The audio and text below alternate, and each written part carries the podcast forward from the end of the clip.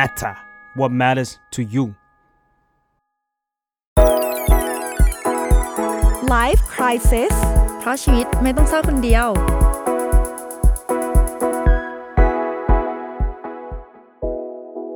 ัสดีค่ะยินดีต้อนรับเข้าสู่รายการ Life Crisis ค่ะอยู่กับใบเตยนะคะอยู่กับมาเฟื่องนะคะ Psychotherapist แล้วก็เจ้าของเพจ Beautiful Madness by มาเฟื่องค่ะสำหรับท็อปิกวันนี้เป็นท็อปิกที่น่าสนใจมากๆซึ่งจริงๆเราเนี่ยเราสองคนพูดเกี่ยวกับเรื่องความไม่มั่นใจในตัวเองกันมาเยอะมากมันจะเป็นท็อปิกที่แบบแซมๆอยู่ในหลาย อี พี เนาะว่าเราแบบไม่มั่นใจร่างกายตรงนั้นตรงนี้เลยไม่กล้าที่จะแบบว่าแต่งตัวต่างๆนานาไม่กล้าส่องกระจกแต่ว่ารู้สึกว่ามันควรจะมีสัก อี พี หนึ่งที่ที่เราได้คุยเรื่องนี้กันเต็มๆ อี พี แล้วก็โฟกัสในเรื่องของการกลับมารักตัวเองรักร่างกายตัวเองในเรื่องร่างกายเนาะใช่ก็เลยจะบอกว่าวันนี้ intention หน่อยไหมเออวันนี้ intention ของเฟืองที่เฟืองอยากคุยในวันนี้ที่เฟืองอยากให้ใครก็ตามที่ได้ฟัง อี พี นี้ได้รับไปนะคะก็คืออยากให้เราลองมา reflectมีเวลามาทบทวนความสัมพันธ์ของเรากับร่างกายแล้วก็ให้รู้สึกว่าจริงๆแล้วแบบมันจะมีขึ้นมีลงอ่ะแล้วก็ให้ให้รู้สึกโอเคเวลาที่เวลาที่รู้สึกไม่โอเคกับร่างกายจะบอกว่าลืมลืมคิดมาแต่ว่าแต่ว่าอาอาโผล่มาแวบๆแล้วกันก็คือคำว่ากลับมารักร่างกายตัวเองเนี่ยจริงๆมันก็มีหลายมีนิ่งมากเลยแล้วก็มีหลายหลายทางออกมากๆที่จะทำให้เรากลับมารักตัวเองได้ อี พี นี้อ่ะเราอยากเน้นย้ำว่าไม่ว่าคุณจะทำวิธีไหนก็ตามถ้าวิธีนั้นน่ะทำให้คุณกลับมารักตัวเองได้มันก็คือเป็นวิธีที่ดีแหละไม่ไม่ไม่มีวิธีไหนที่มันผิดหรือถูกคือการรักตัวเองเนาะไม่ใช่คีย์เวิร์ดคือการต้องกลับไปเป็นแบบนั้นหรือว่าต้องเปลี่ยนไปเป็นแบบนี้เออใช่ใช่ก็ประมาณนี้นะอ่ะมาเริ่มกันเลยดีกว่ามีคำถามที่อยากถามพี่เฟืองแล้วเราก็เราเองก็อยากแชร์ของเราด้วยแหละแต่ว่าถามพี่เฟืองก่อนว่ามีจุดไหนในร่างกายของพี่เฟืองไหมคะที่อาจจะเป็นปัจจุบันก็ได้หรือเมื่อก่อนก็ได้ที่พี่เฟืองรู้สึกว่าไม่ชอบเลยไม่อยากมองไม่อยากเห็นจุดนี้รู้สึกว่ามันเป็นจุดด้อยในร่างกายตอนเด็กๆเลยอะเรารู้สึกว่ามันคือมันคือหน้าคือเราเป็นคนแบบเหมือนแก้มเยอะแล้วแบบหน้าใหญ่ด้วยเหมือนโครงหน้าใหญ่อะไรเงี้ยเราเราเมื่อก่อนรู้สึกว่าแบบเฮ้ยรู้สึกมันคือตรงนี้เลยที่ที่คำว่าปมเวอร์ไปป่ะวะแต่แต่มันคือตรงนี้เลยที่เป็นจุดที่เราแบบเราไม่ชอบอะเราไม่ชอบเราเวลาที่แบบเวลาอยู่โรงเรียนรวบผมหรือเวลาอย่างกีฬาสีอะไรเงี้ยเราเราเราเป็นหลีดอะไรเงี้ยแล้วมันต้องทำผมให้มันธรรมะทะแมงอะไรเงี้ยแล้วเรารู้สึกว่าแบบรวบตึงมันแบบเออมันเราไม่สวยเวลารวบผมอะไรอย่างเงี้ยเราแบบปล่อยผมเราสวยกว่าหรืออะไรอย่างเงี้ยแล้วเรารู้สึกว่าอันเนี้ยเป็นเป็นเป็นเป็นสิ่งที่เราไม่ชอบแล้วด้วยความที่มันไม่ใช่ไม่รู้ว่าเราเรารู้สึกว่าอ่ะถ้าสมมุติว่าเมื่อก่อนตอนเด็กๆคนล้อถ้าสุขคนโดนล้อเรื่องหน้าอกคนโดนล้อเรื่องขาเรื่องอะไรคือมันเป็นปกติแต่ว่าเรื่องเรื่องเรื่องความความหน้าใหญ่อ่ะเหมือนเขาไม่เคยล้อกันแล้วแล้วแล้วคนก็คงไม่คิดมั้งว่าเออแค่เรื่องหน้าเองมันจะคนคนที่แบบมันจะเซนซิทีฟอะไรขนาดนั้นวะแล้วเราก็เลยรู้สึกว่าเฮ้ยทำไมมันตลกอ่ะวะเออตอนเด็กๆนะเรารู้สึกว่าเรารู้สึกว่าถ้าถ้าในความเป็นร่างกายของเราเรารู้สึกว่าแบบแบบหน้ามันคือเป็นอะไรที่เราแบบมีมีมีปัญหาบางใช้คำว่ามีปัญหาอะไรอย่างเงี้ยเออแต่ประเด็นประเด็นเลยคือตั้งแต่ตอนเด็กๆอ่ะเรารู้ว่าถ้าให้เราแบบหน้าตอบคือเราก็ไม่ได้อยากหน้าตอบแต่เราจะมีความคิดอยู่ในหัวว่าเออเราแค่แบบอยากได้แก้มแต่ว่าอ่ะโอเคเหมือนแบบกรามก็แบบเล็กลงหรืออะไรเงี้ยแต่ว่าแต่ว่าเราก็ไม่ได้มีความคิดอยากจะเหมือนแบบไปทุบให้เล็กลงหรืออะไรแต่แค่เหมือนว่าเออให้เป็นทรงเป็นทรงมากขึ้นหรืออะไรอย่างเงี้ยได้ยินคำล้อพวกนี้มาเยอะเหมือนกันนะคะเพราะว่า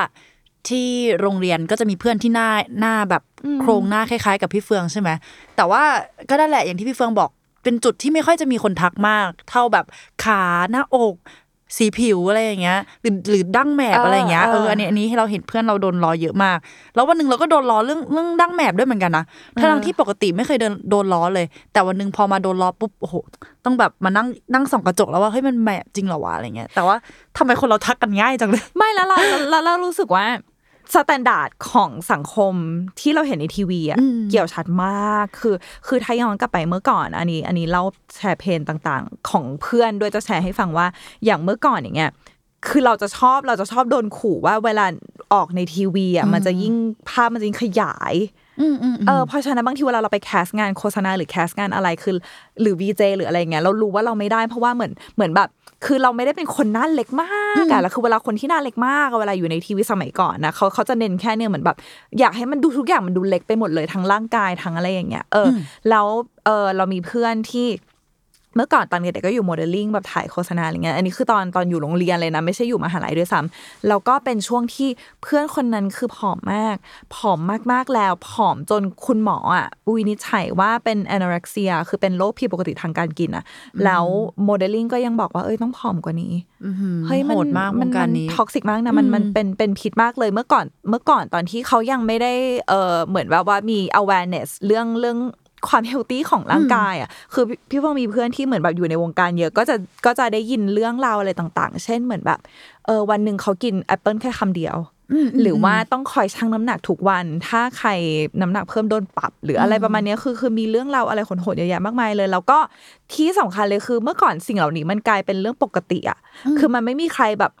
รู้สึกเป็นห่วงมันจนกระทั่งรู้สึกว่าเอ้ยมันอันตรายนะทุกคนก็แบบเฮ้ยขนาดนั้นเลยเหรอแล้วก็จบ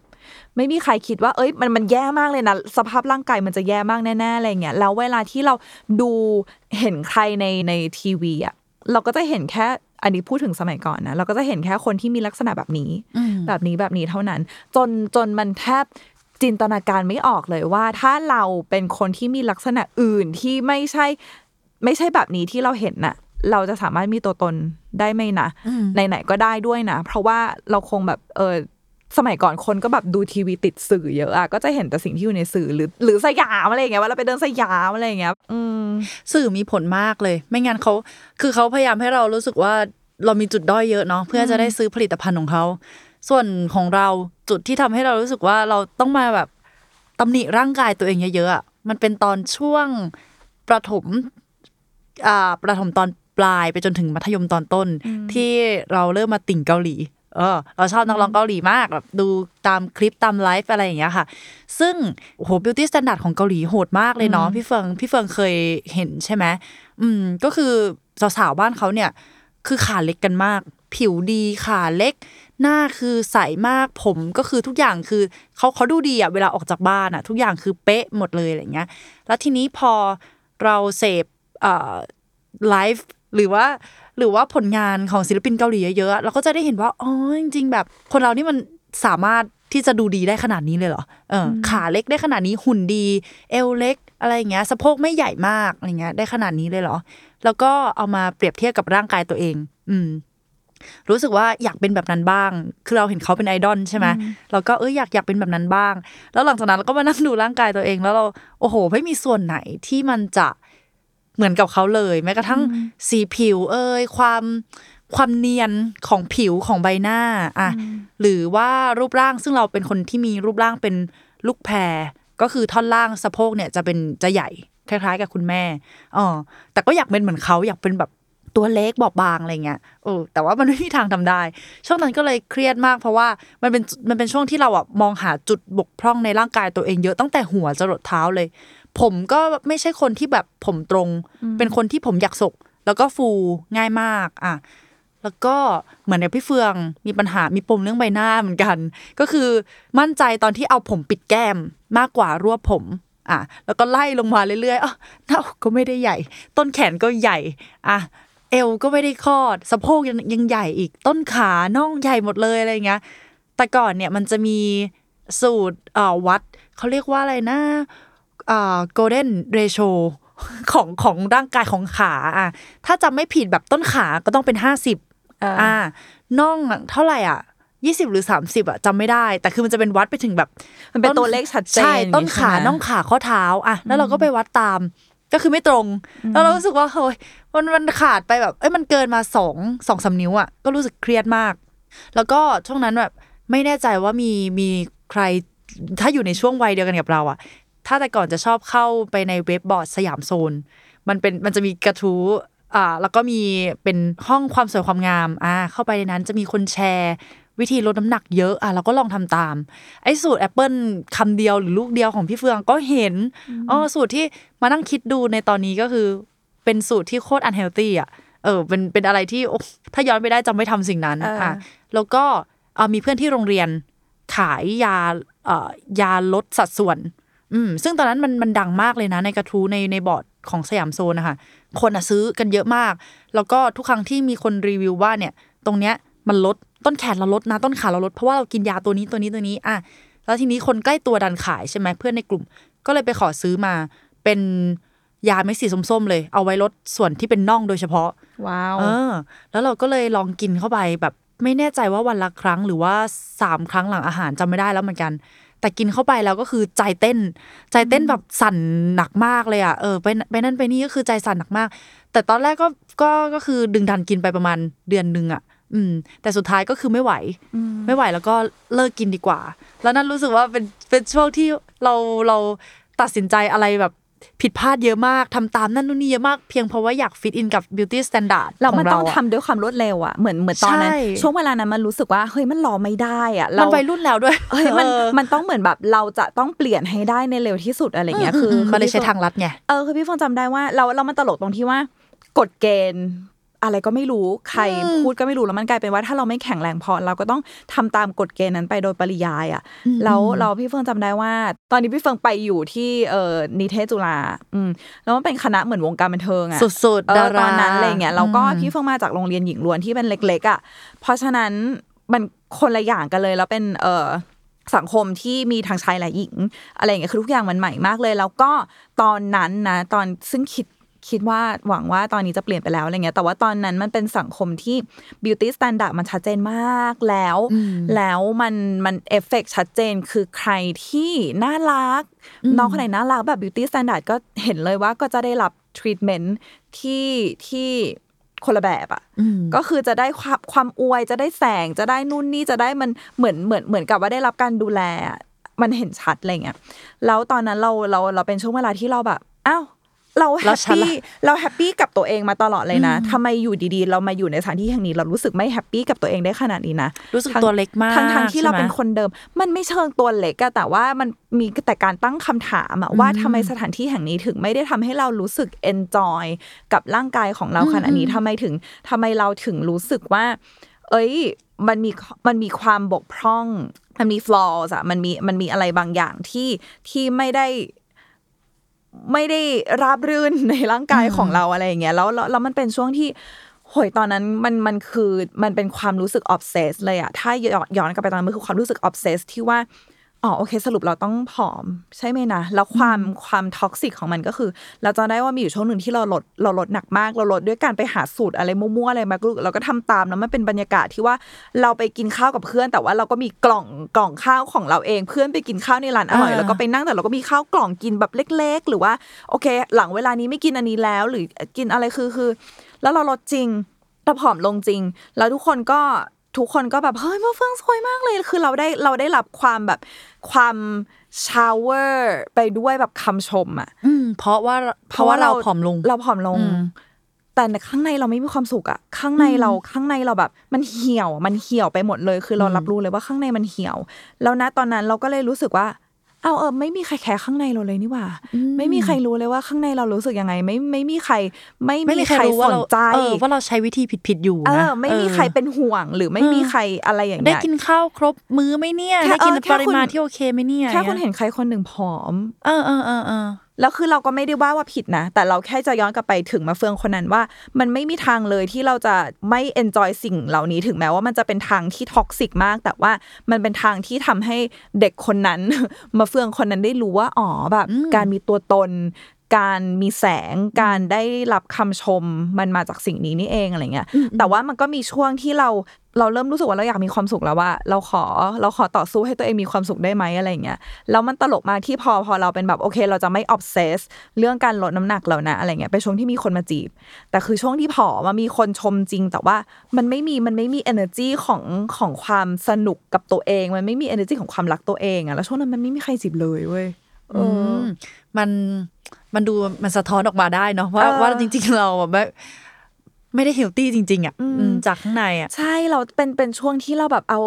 กินยาเอายาลดความอ้วนมากินเราไม่ได้กินแค่รอบเดียวอะไรเงี้ยแล้ว แล้วการกินยาลดความอ้วนมันคือกินเสร็จแล้วก็ต้องกินอันนู้นตามกินอะไรแล้วคือถ้าถามว่ามันมีเอฟเฟกต์อะไรไหมตอนนี้จำไม่ได้แต่ว่าย้อนกลับไปอ่ะสิ่งที่รู้สึกเลยสิ่งที่แบบเคยตกใจเด็กคนนั้นมาเฟืองคนนั้นมากๆก็คือเธอทำอะไรเธอไม่ได้รีเสิร์ชเลยอ่ะเธอไปฟังใครมาก็รู้เธอก็ทำตามเลยมันเป็นแบบเอ้ยตายได้หนูเว้ยเหมือนโดนด่าไปด้วยเลยอ่ะคือแบบทำไมทำอะไรถึงแบบคิดอะไรเออเองเออเร็วอะไรขนาดนี้คือทำไมทุกอย่างมันต้องรีบขนาดนี้อะไรอย่างเงี้ยเออทั้งยาลดลดสัดส่วนแล้วก็เหมือนยายาที่ยาเร่งขาวอ่ะเออสมัยนั้นนะเพื่อนเพื่อนจะฮิตกันมากแต่ดีที่เราลองแค่ยาลดสัดส่วนแล้วเราก็ไม่เอาแหละเออเห็นเอฟเฟกต์ของมันแหละอืมแล้ว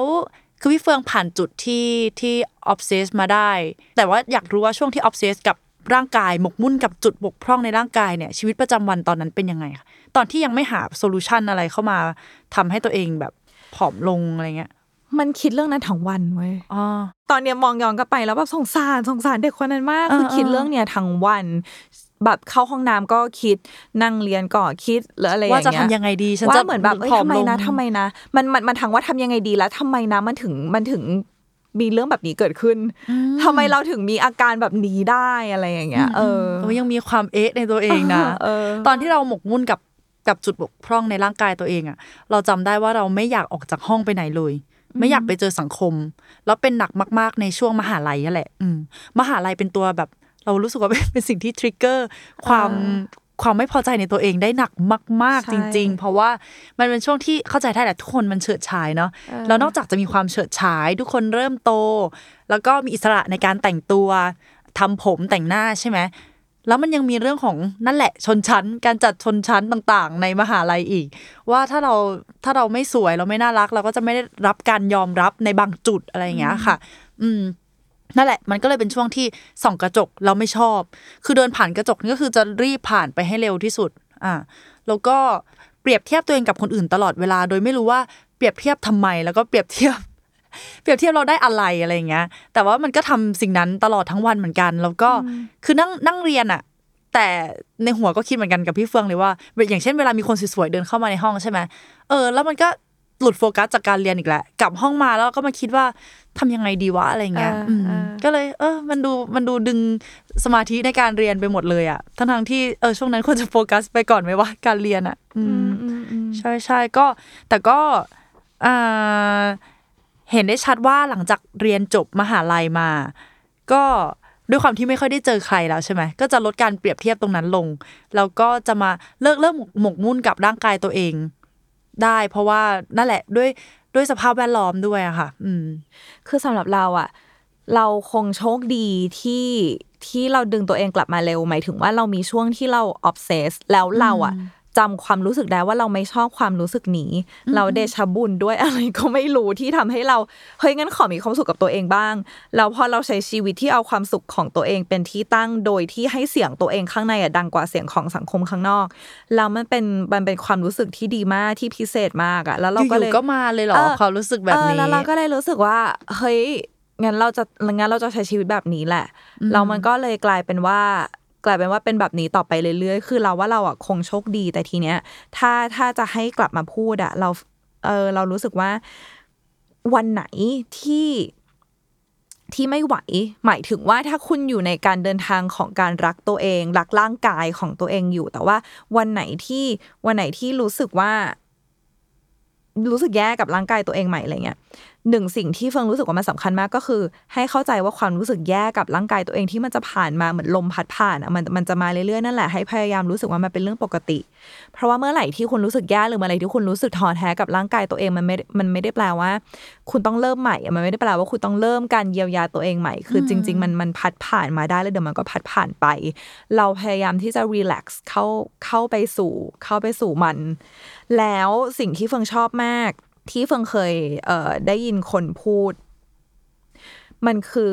ความสัมพันธ์ของเรากับร่างกายอ่ะของเราเองนะมันก็เหมือนความสัมพันธ์ของเรากับกับสิ่งอื่นๆกับคนอื่นๆบางทีเรากับเพื่อนสนิทมันยังมีวันที่แบบรำคาญจังเลยวันนี้แบบทำไมแกพูดเยอะขนาดนี้วะหรือว่าแบบเอ้ยวันนี้แกพูดไม่เข้าหูเลยอ่ะหรือว่าโกรธจังเลยทำไมแบบอยากให้มาหาก็ไม่มาหาหรืออะไรอย่างเงี้ยความสัมพันธ์ของเรากับร่างกายตัวเองบางทีมันเป็นแบบนั้นเหมือนกันนะเหมือนแบบ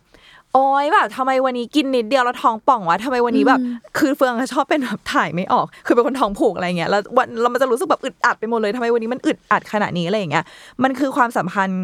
เหมือนกันมันมันมีขึ้นมีลงเสมออืมหมายถึงว่าสุดท้ายเราก็เราก็มีร่างกายตัวเองแล้วเราก็จะกลับมาหาร่างกายตัวเองอยู่ดีเหมือนที่ทะเลาะกับเพื่อนสนิทถูกไหมใช่อืมอืมอืมเข้าใจได้คือเราเคยคิดว่าเรานี่แหละคือศัตรูกับร่างกายตัวเองป่ะวะเราจะเกลียดสิ่งนี้ไปตลอดจนจนเราแก่ตายไปเลยหรือเปล่าเราจะไม่มีทางรักตัวเองเลยจริงเหรอแต่พอมานึกย้อนกลับไปอะค่ะในช่วงที่หมกมุ่นกับจุดบกพร่องตัวเองอะมันก็มีบางวันแหละที่เรารู้สึกว่าเราแฮปปี้อะเออเราแฮปปี้หมายถึงว่าบางบางวันอะเราจะเจอเรื่องดีๆมาใช่ไหมแล้วสุขภาพจิตมันดีอะแล้วเรารู้สึกว่ามันก็เปล่งปลั่งดีนะเออจริงๆมันก็เป็นความสัมพันธ์ที่แบบภายนอกแล้วก็ภายในด้วยเนาะบางทีอะพอภายในมันดีอะเออทุกอย่างมันก็ดีหรือว่ามันเป็นที่ถ้าบางช่วงอะสภาพแวดล้อมทำให้เรารู้สึกว่าเรามั่นใจในตัวเองอะค่ะมันจะส่งออกมาได้แล้วเรารู้สึกว่ามันมีออร่าบางอย่างเหมือนที่บางคนแบบว่าคือต่อให้คุณแต่งตัวสวยแทบตายแล้วแต่ข้างในคุณมันไม่มั่นใจอะแบบใส่ออกจากบ้านแล้วแบบไม่เซลฟ์อะแบบตัวหลังงอทำหน้าแบบหลบนั่นหลบนี่อะไรอย่างเงี้ยสุดท้ายมันก็ออกมาไม่ดูดีฟังว่าถ้ามันจะไม่ถึงเออบางทีอาจจะไม่ถึงความมั่นใจแต่มันคือแค่ความสุขอะเรารู้สึกเออเราแต่งเราแต่งเราใส่เสื้ออย่างงี้แล้วเรามั่นใจคือเราอ่ะจะมีเสื้อบางประเภทที่เราใส่แล้วเราไม่มั่นใจก็คือเสื้อเสื้อกล้ามอ่ะเออที่ที่มันไม่ใช่เสื้อมันไม่ใช่เสื้อกล้ามแบบว้าวอ่ะคือเราชอบใส่เสื้อกล้ามแบบว้าวเรารู้สึกมั่นใจกว่าซึ่งมันเป็นอะไรเล็กๆอ่ะแต่ว่าเราบอกตัวเองได้เลยว่าเออเรามั่นใจกับเสื้อผ้าสไตล์ไหนมากกว่ากันอะไรเงี้ยแล้วอีกอย่างนึงเลยคือที่สำคัญมากๆก็คือร่างกายของทุกคนไม่เหมือนกันแต่ว่าสิ่งที่เราเห็นในสื่อมักจะเป็นมักจะเป็นแบบเดียวแบบแบบเดียวและแบบไหนที่มันต่างอ่ะเราจะเห็นน้อยมากทำให้เรารู้สึกว่าเอ้ยมันมันมีน้อยเหลือเกินอ่ะแบบนี้อ่ะแบบคนอื่นเขาผอมใช่ไหมอะไรเงี้ยแต่ว่าจริงๆแล้วแบบร่างกายทุกคนไม่เหมือนกันแล้วก็เอออันนี้สำคัญมากๆเลยนะแล้วแล้วสิ่งที่สำคัญกว่านั้นก็คือพยายามจับความรู้สึกปลอดภัยเอาความรู้สึกปลอดภัยเป็นที่ตั้งมากกว่าความรู้สึกดูดีเพื่อคนอื่นคือมันสามารถเกิดขึ้นพร้อมกันได้นะแต่ว่าเฟื่องอยากชวนว่าแบบเป็นไปได้ไหมที่เราจะเอาความรู้สึกปลอดภัยของเราเองอ่ะเป็นที่ตั้งในในในแง่นี้คือมันมันไปได้หลายแบบเลยนะเช่นสมมุติว่าเราอยากแบบ body positive เราไม่จำเป็นจะต้องแบบพิสูจน์อะไรที่เรารู้สึกว่าในที่สุดเราเรารู้สึกไม่ปลอดภัยหรือหรือหรือไม่ได้สบายใจกับตัวเองอ่ะเช่นเราอยากจะพิสูจน์ให้ได้ว่าเราแบบ body positive มากเว้ยเราจะใส่กระโปรงสั้นโชว์ขาแต่สมมุติว่าเรายังไม่รู้สึกอยากที่จะทำแบบนั้นหรือว่าเรารู้สึกเราเราอึดอัดไปหมดเลยเรากลัวโป๊เราอะไรอย่างเงี้ยคุณไม่จำเป็นต้องทำแบบนั้นอันนี้หนึ่งหรือหรือสองเลยก็คือบางทีสมมุตินะว่าเราเราแต่งตัวแบบเนี้ยเรารู้สึกเซฟกว่าแต่งตัวอีกแบบนึงหรือว่าเราแต่งหน้าแบบนี้เรารู้สึกเซฟกว่าทำอีกแบบนึงหรือหรือสมมุติเราต้องแต่งหน้าจริงๆอ่ะเราไม่สามารถจะแบบเออไปหน้าสดแต่งหน้าน้อยๆได้หรืออะไรอย่างเงี้ยคือคือเฟิร์นรู้สึกว่ายังไงก็ตามอ่ะจริงๆผมพูดเรื่องคำคำนี้แบบหลาย อี พี มากเลยว่ายังไงสังคมก็จะมีเสียงสู่เราเสมอไม่ไม่ว่าเราจะทำยังไงเพราะฉะนั้นถ้าเราค่อยๆเออจูนอินเข้าหาความรู้สึกปลอดภัยหรือความรู้สึกสบายข้างในของเราได้เป็นที่ตั้งอ่ะเฟื่องรู้สึกว่าเออมันมันน่าจะชัดว่าเราจะโชว์ตัวเองออกมาสู่โลกนี้ยังไงพูดถึง body positivity อะค่ะมันจะมีช่วงหนึ่งที่อ่าเป็นกระแสของฝั่งตะวันตกนี่แหละก็คือให้ให้คุณรักรอยแตกลายของตัวเองอ่ะเราจำชื่อแฮชแท็กไม่ได้แต่ว่าสาวๆหลายคนก็จะมีรอยแตกลายเยอะเนาะตามสะโพกตามตามก้นตามต้นขาน่องขาอะไรเงี้ยเรามีทุกที่บอกเลยเพราะว่าตอนเด็กๆเราเป็นคนที่กินข้าวเยอะมากแล้วร่างกายผิวมันแตกเออมันมันแตกเร็วอ่ะมันมันโตเร็วไงผิวเลยมันเลยแตกแล้วทีนี้ไม่กล้าใส่ขาสั้นเออไม่กล้าใส่ชุดว่ายน้ำคืออายมากกับรอยพวกเนี้ยแล้วคือคือซื้อจำได้เลยว่าซื้อซื้อออยล์มาทาหนักมากหลายค่ะแต่มันก็ไม่มันไม่หายเรารู้สึกว่าอ่ะถ้ามันไม่หายแล้วเราทำยังไงกับร่างกายเราได้บ้างมันก็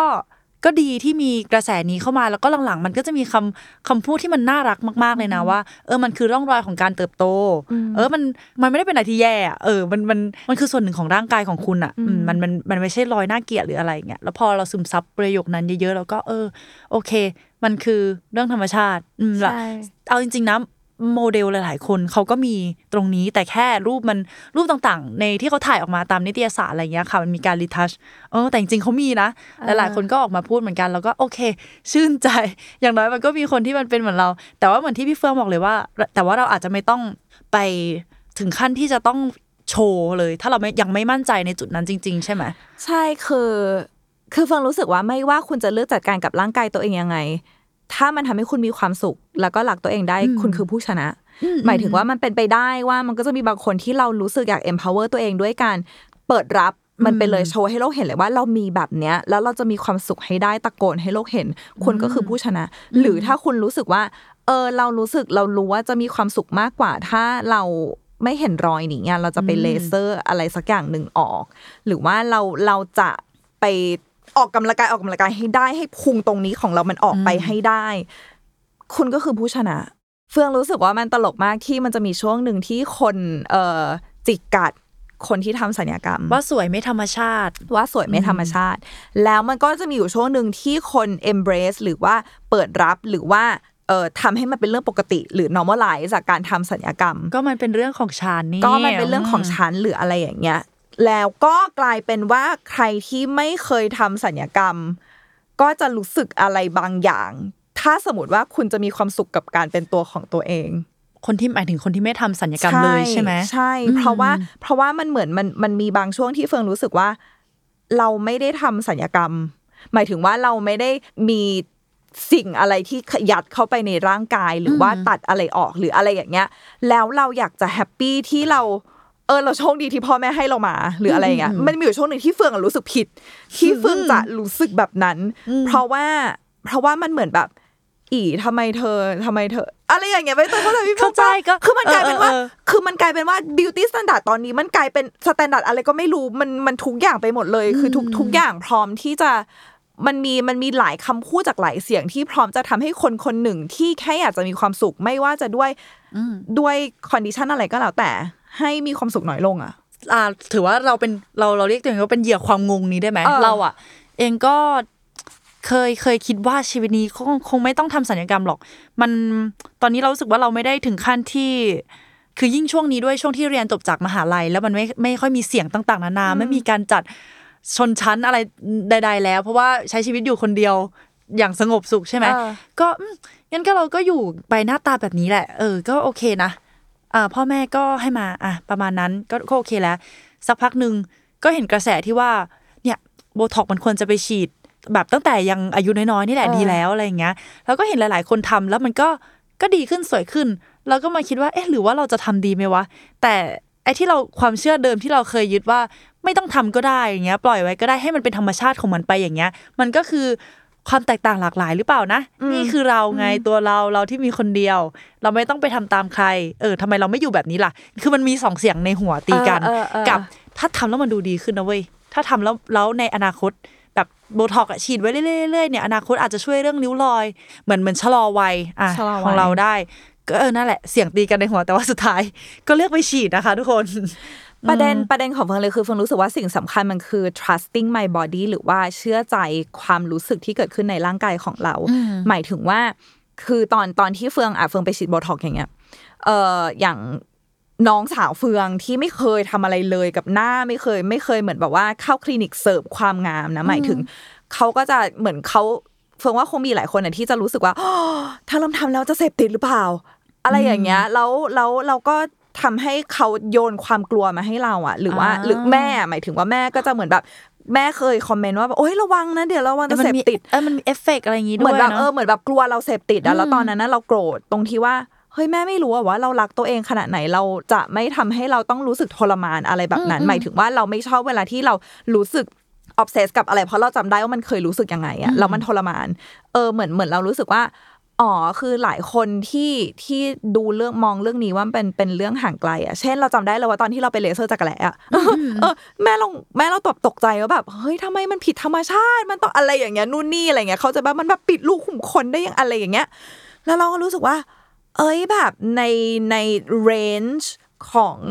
การเสริมความงามอ่ะมันกว้างมากเลยนะใช่มันมีตั้งแต่เอ่อฉีดไปจนถึงทุบเออกับการเปลี่ยนไปเลยใช่มั้ยเปลี่ยนไปเลยหรืออะไรอย่างเงี้ยคือเรารู้สึกว่าให้เรนจ์มันยาวมากเลยแล้วก็ถ้าคุณรู้สึกกลัวพยายามอย่าเอาโยนความกลัวให้คนอื่นได้มั้ยนะคือเข้าใจถึงความเป็นห่วงแต่ว่าเราไม่สื่อสารกันด้วยความกลัวได้ไหมนะหมายถึงว่าแล้วแล้วคนคนนั้นนะอย่างเฟิร์นอย่างเงี้ยเฟิร์นก็บอกตัวเองเสมอว่าเฟิร์นต้องเชื่อร่างกายตัวเองอะ หมายถึงว่าบางทีที่เฟิงทำโปรแกรมเสริมสวยอย่างเงี้ยอ่ะอันนี้คือทำโปรแกรมหน้าใสอะไรเงี้ยเขาก็บอกว่าเออเหมือนทำโปรแกรมล้างใสล้างรูขุมขนอะไรอย่างเงี้ยเหมือนทำความสะอาดรูขุมขนกระชับรูขุมขนอะไรเงี้ยควรจะมาทำทุกเดือนละครั้งแต่เฟิงรู้สึกว่าเฮ้ยสามเดือนครั้งเฟิงโอเคเพราะเราไม่ได้อาจจะไม่ได้อยากแบบเป๊ะเป๊ะปังแล้วเรารู้ว่าหน้าเราบางอ่ะคือเหมือนผิวเราเซนซิทีฟมากอะไรเงี้ยคือคือค่อยๆเชื่อร่างกายตัวเองไม่ว่าคุณจะเดินทางเข้าไปสู่เส้นทางความสวยงามไหนอืมอืมเราเออเราเองก็เราเราจำความรู้สึกตอนที่ตัดสินใจว่าเราจะไปฉีดโบกับฉีดแฟตได้มันมาจากความรู้สึกที่ว่าโอเคแหละการที่มีใบหน้าที่มันเรียวเล็กไม่มีแบบไม่มีไขมันกองตรงหน้ามั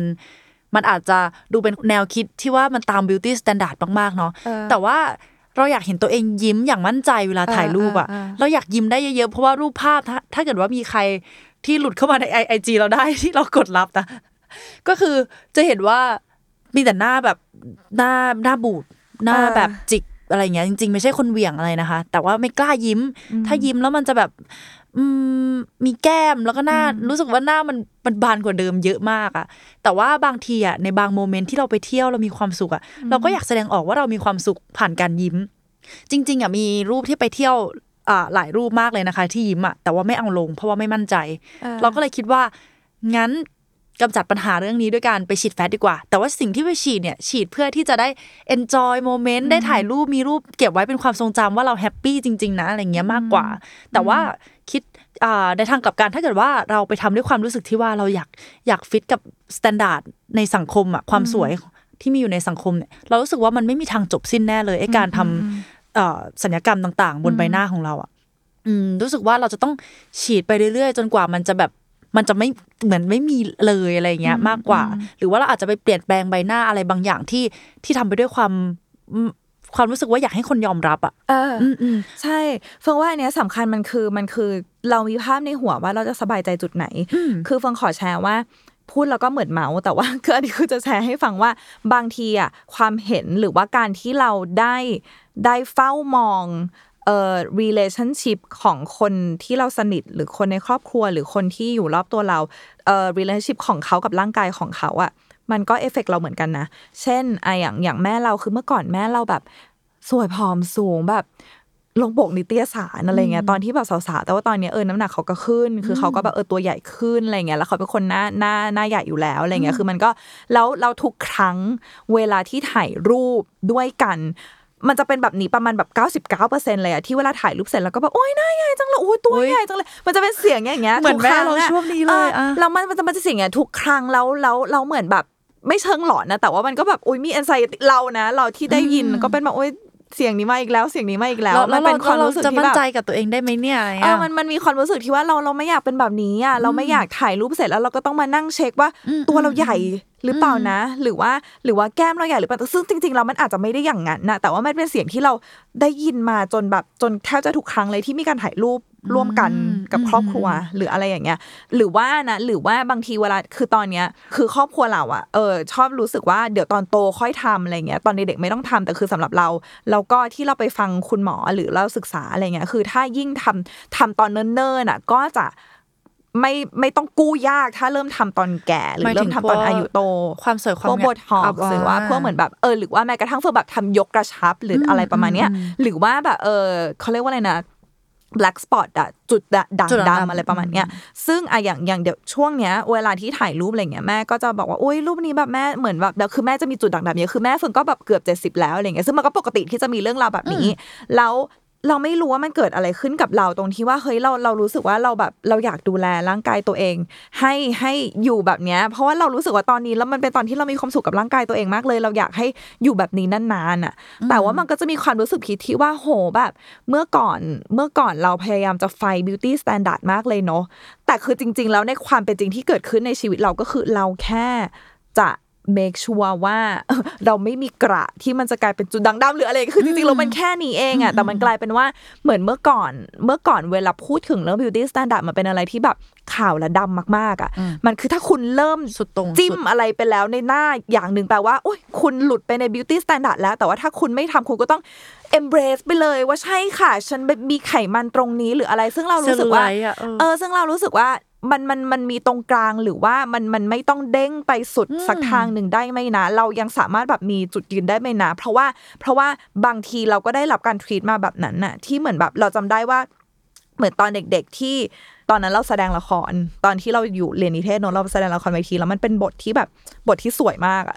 แล้วเหมือนแล้วเหมือนตอนนั้นเราคงยังเราคงมีมีความไม่มันมีความเครียดหรอเยอะเพราะว่ามันเป็นการแสดงละครเวทีเรื่องแรกของเราในคณะอะไรอย่างเงี้ยแล้วเราก็จำได้ว่าเราไปโบท็อกซ์เพื่อที่เรารู้สึกว่ามันมั่นใจอะไรอย่างเงี้ยแล้วตอนนั้นสมัยนั้นเพื่อนๆสนิทเราเขาก็ยังไม่ได้ทำเขาก็มองเราเป็นเหมือนแบบเฮ้ยเมื่อก่อนเหมือนเฟิร์นเป็นคนที่แฮปปี้กับร่างกายตัวเองนี่นาอะไรอย่างเงี้ยเราจำได้แต่ว่าคิดว่าตอนเนี้ยมันไม่น่ามีอะไรเกิดขึ้นแบบนี้แล้วล่ะแต่ว่าณตอนนั้นเราเลยรู้สึกว่าเฮ้ยเราแค่นี้เองอะเราแค่ไปบอกฉีดแค่นี้เองหรืออะไรอย่างเงี้ยมันมันมันมีความมันมันเหมือนแบบเฮ้ยเราโดนจับจ้องเหรอไม่รู้อธิบายไม่ถูกอ่ะอยู่ดีๆเมื่อกี้ก็อิโมชันนอลขึ้นมาจับจ้องเพราะอะไรไปทำหน้าไปฉีดหน้าหรือว่าเออเหมือนเหมือนเหมือนพยายามจะมองเราว่าเราไม่ใช่คนที่แบบแฮปปี้แล้วก็แล้วก็เอมเบรสกับแบบ flaws ของตัวเองแล้วหรออ่าหมายถึงว่าแต่ก่อนเธอไม่เห็นต้องไปฉีดเลยอะไรอย่างเงี้ยเออเราอุตส่าห์เราเราไม่ได้ฉีดตั้งนานแล้วอยู่ดีๆตอนนี้มาฉีดแล้วหรอทั้งๆที่เมื่อก่อนก็แบบเออก็แฮปปี้ดีหรืออะไรประมาณเนี้ยเอาจริงก็เคยมีแป๊บนึงเหมือนกันที่รู้สึกกับเพื่อนรอบข้างที่ไปทำเรื่อ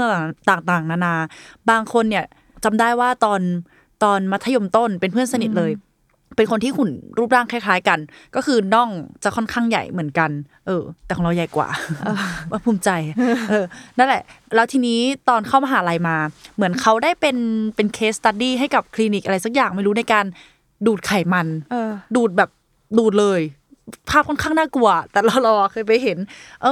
อก็คือมันก็ลดลงไปประมาณนึงนะอืมแล้วก็ในหัวแต่ตอนแรกในหัวคิดว่าอ๋อก็ต้องใหญ่มาด้วยกันแล้วตอนนี้คือไม่พอใจแล้วหรอวะถึงไปทำใช่ใช่ก็เลยอ่ะเข้าใจที่พี่เฟืองพูดว่าถ้าวันนึงเราเห็นเพื่อนไปแต่งนั่นเติมนี่อะไรอย่างเงี้ยแปลว่าเพื่อนไม่พอใจหรือเปล่าวะอืมแต่ว่าเอาจริงมันอาจจะมีความไม่พอใจแหละแต่เราไม่รู้หรอกเบื้องลึกเบื้องหลังเขาอะอยากทำเพื่ออะไรเพื่อความพอใจของตัวเองหรือว่าเขาโดนล้อจุดนี้เยอะบางทีเขาอาจจะไม่ได้อยากไหลไปตาม beauty standard หรอกแต่ว่าลำคาญที่คนล้ออ่ะหยุดล้อกูได้ไหมอย่าไปทำแม่งเลยดีกว่าอะไรเงี้ยคือคือเฟิร์นรู้สึกว่าใช่ไม่ว่าไม่ว่ามันก็กลับมาที่ไม่ว่าคุณจะจัดการยังไงก็แล้วแต่ถ้ามันทำให้คุณรักตัวเองหรือถ้ามันทำให้คุณมีความสุขกับตัวเองอ่ะเออคุณชนะหรือเปล่านะแล้วเราเฟิร์นรู้สึกว่าบางทีอ่ะเรื่องเนี้ยมันทำให้คนเป๋ได้ง่ายแต่ว่าพอคุณค่อยๆออกมาจากเอ่อบรรยากาศนั้นที่ทำให้คุณเป๋คุณก็อาจจะกลับมาสู่จุดเดิมก็ได้เช่นเออเพิ่งจำได้ว่าเวลาเวลาเวลาเราเราไปแฮงเอาท์กับเพื่อนอะไรเงี้ยมันจะบางทีอ่ะเพื่อนก็จะเริ่มพูดเรื่องศัลยกรรมแล้วว่าเนี่ยเราไปทำหน้าอกมาที่นี่นะว่าโหการทำหน้าอกนะมันอย่างงู้นอย่างนี้เลยแล้วคนทำแล้วเราก็เพิ่งแบบอ๋อเออว่าคนทำหน้าอกกันเยอะอะไรเงี้ยคือเราอ่ะไม่ไม่ไม่ได้ไม่อยากหน้าอกใหญ่ขึ้นนะเราอยากอยู่แล้วแต่เรากลัวกลัวเออดูน่ากลัวมากอะไรเงี้ยแล้วเราก็รู้สึกว่า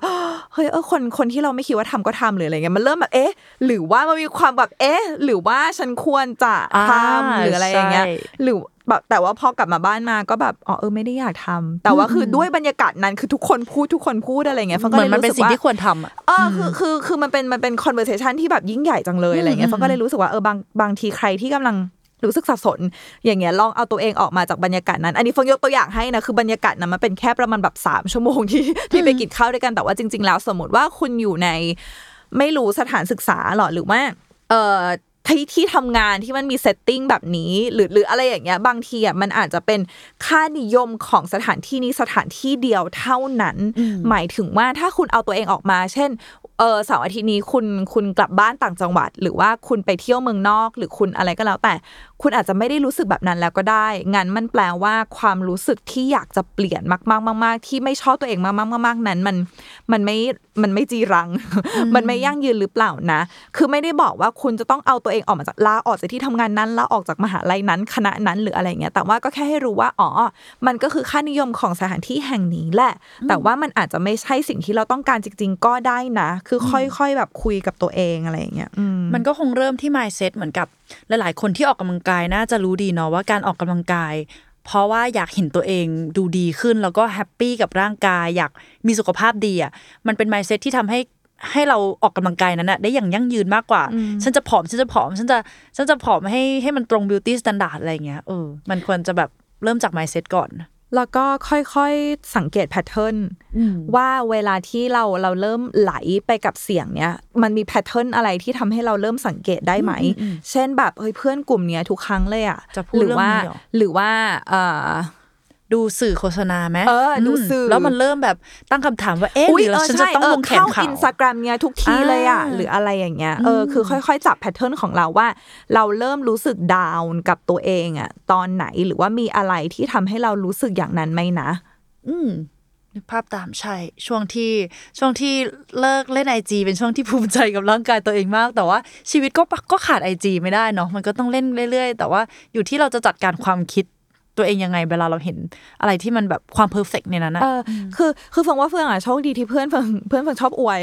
แล้วก็เพื่อนบอกเอ้ยแค่นี้แล้วเว้ยไม่ต้องเปลี่ยนอะไรเลยคือเฟื่องโชคดีที่เฟื่องมีเพื่อนแบบนี้แต่ว่าเฟื่องรู้สึกว่าเฟื่องรู้สึกว่าอันเนี้ยก็เป็นแบบฝึกหัดนึงเหมือนกันนะที่ที่ที่สามารถลองทำได้ว่าเราเริ่มใช้เวลากับร่างกายตัวเองอย่างมีความสุขแล้วอ่ะไม่ว่าจะด้วยวิธีใดๆก็แล้วแต่ออกกำลังกายจนเรารู้สึกว่าเออเราพอใจแล้วหรืออะไรอย่างเงี้ย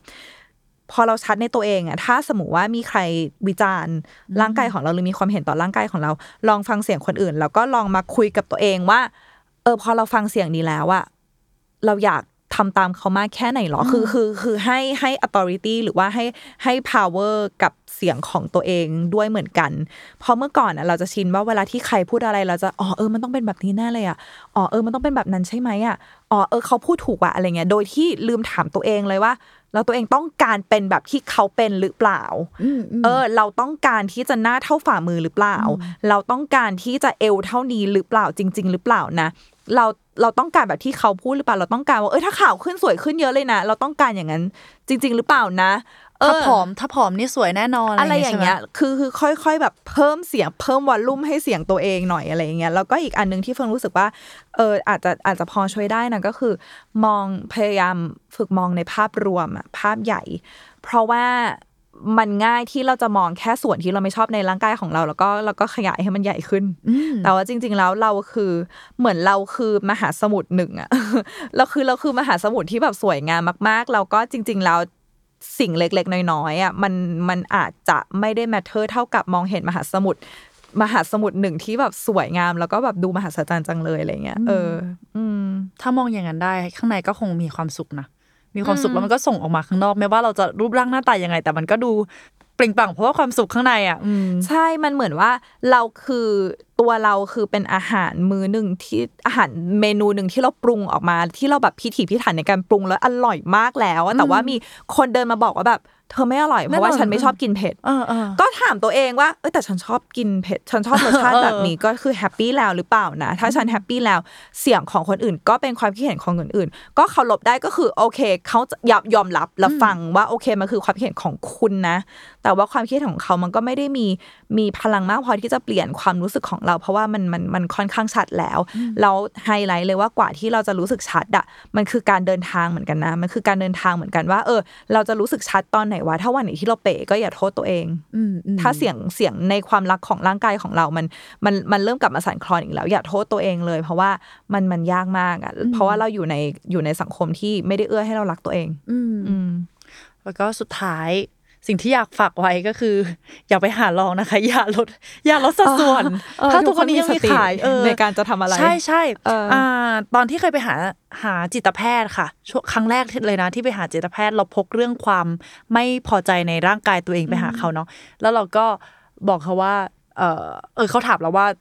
แต่แต่แต่ช่วงนั้นเป็นช่วงมหาลัยนะคะเป็นช่วงที่ไม่ได้กินยาลดความอ้วนหรือว่าลดสัดส่วนอะไรแล้วแหละเขาถามว่าตอนที่เราไม่ชอบรูปร่างหน้าตาตัวเองเนี่ยตอนนั้นเราทำยังไงเราก็บอกว่าเราก็พยายามกินคลีนแล้วก็ออกกำลังกายค่ะเขาก็บอกว่าเออก็ยังมีสติอยู่นี่อะไรอย่างเงี้ยเออสติก็สำคัญมากๆอันนี้อันนี้สำคัญมากคือวิธีไหนที่ทำให้เรามีความสุขที่แท้จริงเออว่าจะจบแล้วพอดีนึกขึ้นมาได้ว่ามันมีอยู่ช่วงนึงที่เฟิงเฟิงเฟิงเคยแชร์แล้วคือเฟิงเป็น eating disorder เนอะคือเหมือนว่าเวลากินอะไรกินเยอะๆแล้วก็แล้วก็ลวงคออะไรอย่างเงี้ยเออแล้วแล้วช่วงนั้นน่ะมันมันมันเฟืองมีหุ่นที่ที่สวยเรารู้สึกว่าเราแฮปปี้กับหุ่นแต่ระหว่างทางเราไม่แฮปปี้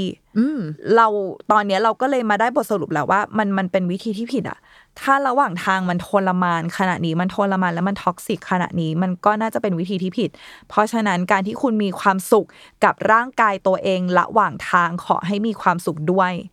เช่นเออเราออกเราตื่นมาออกกำลังกาย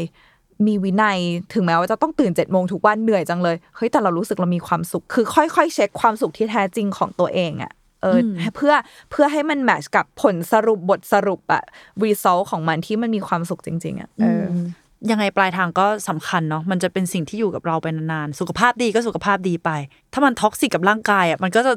มันก็จะแย่แล้วแหละคุณไม่มีทางเกลียดตัวเองเพื่อวิ่งไปสู่ความรักตัวเองได้คุณต้องรักตัวเองตั้งแต่สเต็ปแรกแล้วก็รักรักรักรักไปเรื่อยๆถึงแม้ว่ามันจะมันจะไม่น่ารักขนาดไหนอ่ะเอออาจจะได้ผลช้าอะไรอย่างเงี้ยแต่ถ้ามันเป็นด้วยความรักก็คือปลายทางมันสุขแน่นอนแหละแล้วสิ่งสุดท้ายเลยคือร่างกายอ่ะมันใช้เวลาหมายถึงว่าอย่าคิดจะรีบอย่าเด็ดขาดที่คิดจะรีบคือมันไม่มีทางเลยว่าฉันอยากจะน้ำหนักเท่านี้ในเวลาพรุ่งนี้หรือว่าอะไรอย่างเงี้ยคือมันเป็นไปไม่ได้ใช้เวลาเสมอแล้วยิ่งคุณใช้เวลายิ่งคุณเชื่อใจในเวลามากเท่าไหร่มันคือนั่นแหละคือความรักที่คุณมอบใส่ลงไปให้ก็สำหรับ อี พี นี้หวังว่าทุกคนจะได้มุมมองเกี่ยวกับทั้งแบบหมายถึงว่าตรวจจับความไม่พอใจในร่างกายตัวเองได้เนาะแล้วก็มาจับความคิดจับเสียงรอบข้างว่าเอออะไรที่มันแมทเทอร์กับเราจริงๆอ่าแล้วก็ขอให้กลับมารักทุกส่วนของร่างกายตัวเองได้แบบแต่ไม่ต้องรีบขอให้ทุกคนสนุกในการเดินทาง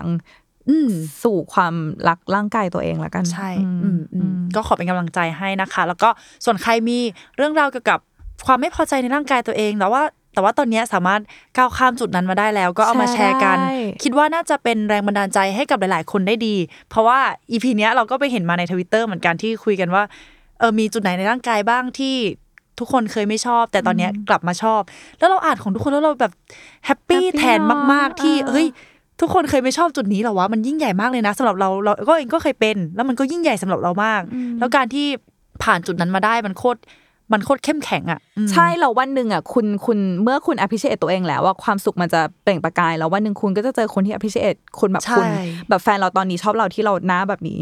แล้วมันแบบเคยสมัยเมื่อก่อนคือมันแทบจะไม่มีทางเกิดขึ้นได้เลยเก็ทป่ะแต่คือจริงๆแล้วแบบมันมีถ้าสมมติเรามีความสุขแล้วยังไงแบบยังไงมันจะมีคนสัมผัสถึงอ่ะใช่โอเคค่ะก็ขอเป็นกำลังใจให้กับทุกคนนะคะแล้วก็ฝากอ่า LifeCRYSIS อี พี หน้าด้วย อี พี นี้และ อี พี หน้าด้วย อี พี และ อี พี แรกอีกจนถึง อี พี นี้ทุก อี พี ตลอดไปใช้เวลาฟังกี่กี่ปีเนี่ยกี่ทศวรรษก็เออเจอกับพวกเราได้ทุกวันอาทิตย์นะคะที่ทุกช่องทางการรับฟังพอดแคสต์ของคุณแล้วก็ YouTube The Matter นะคะพิมพ์คำว่า LifeCRYSIS ได้เลยไปคอมเมนต์กันได้เลยค่ะค่ะสำหรับวันนี้ขอตัวลาไปก่อนค่ะบ๊ายบาย